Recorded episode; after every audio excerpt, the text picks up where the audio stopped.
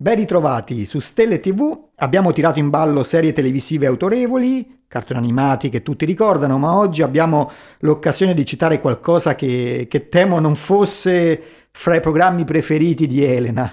Beh dai, fammi sentire un po' la sigla e ti dico subito se hai ragione.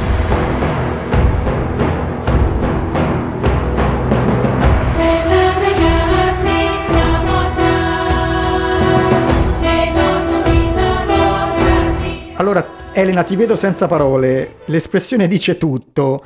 Non eri tra i fan di Xina, la principessa guerriera?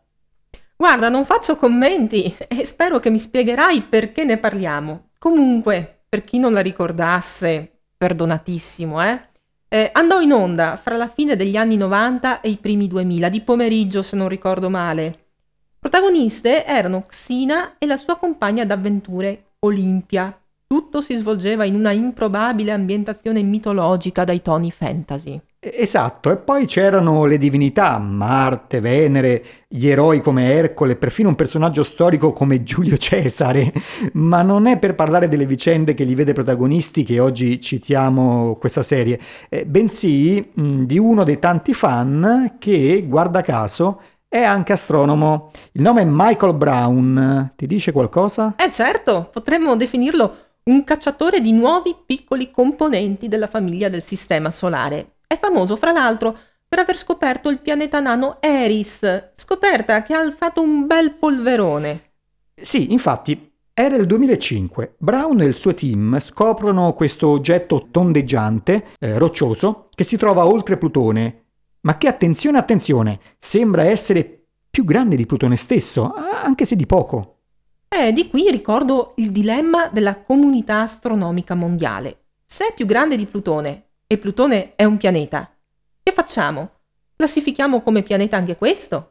E poi eh, di oggetti simili in quella zona lontana potevano essercene molti altri, come oggi sappiamo essere.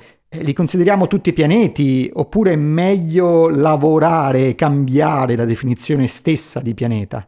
Eh, in effetti, fin da quando fu scoperto Plutone nel 1930, gli astronomi ipotizzarono che quel piccolo corpo celeste non fosse da solo, che orbitasse in una zona popolata di oggetti rocciosi e ghiacciati, una versione extra large della fascia degli asteroidi che si trova fra Marte e Giove. Proprio così. E quell'ipotesi si dimostrò fondata.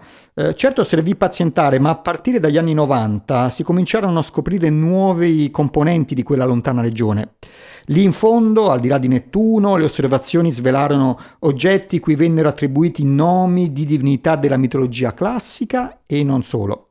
Makemake e Aumea, ad esempio, sono divinità eh, che arrivano dall'isola di Pasqua e dalle Hawaii, rispettivamente.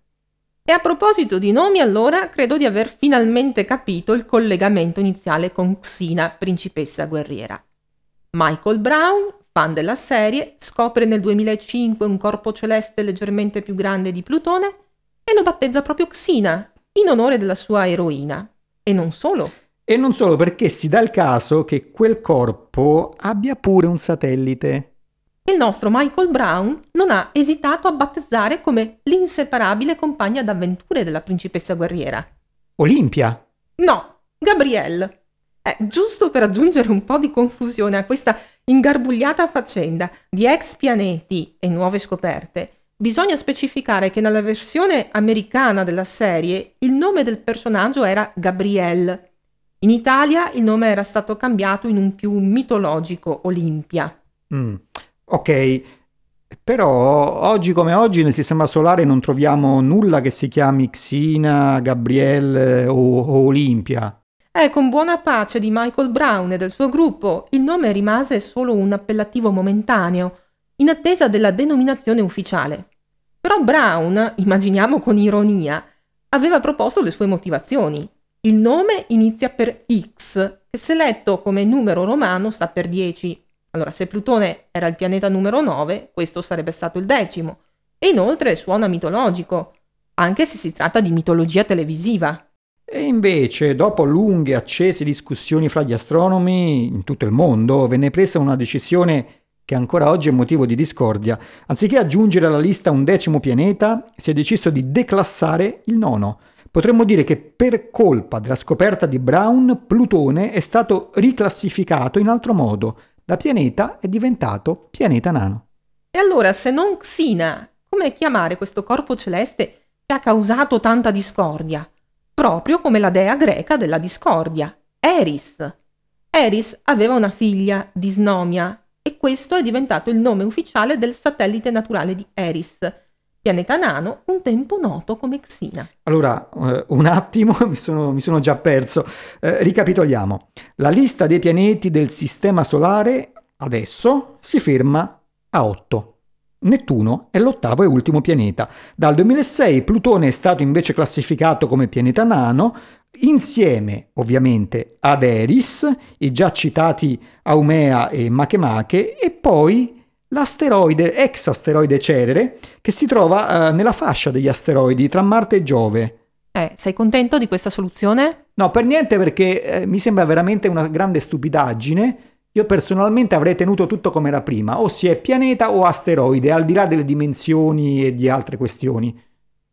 Io concordo invece con il declassamento di Plutone, troppo piccolino, più piccolo anche della Luna ma lo avrei definito semplicemente un oggetto della fascia di Kuiper, senza tirare in ballo nuove definizioni.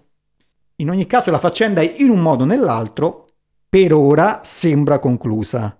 E questo per ora vale anche per questa puntata, per Stelle TV, ma Stelle TV poi continua e noi vi diamo appuntamento alla prossima chiacchierata.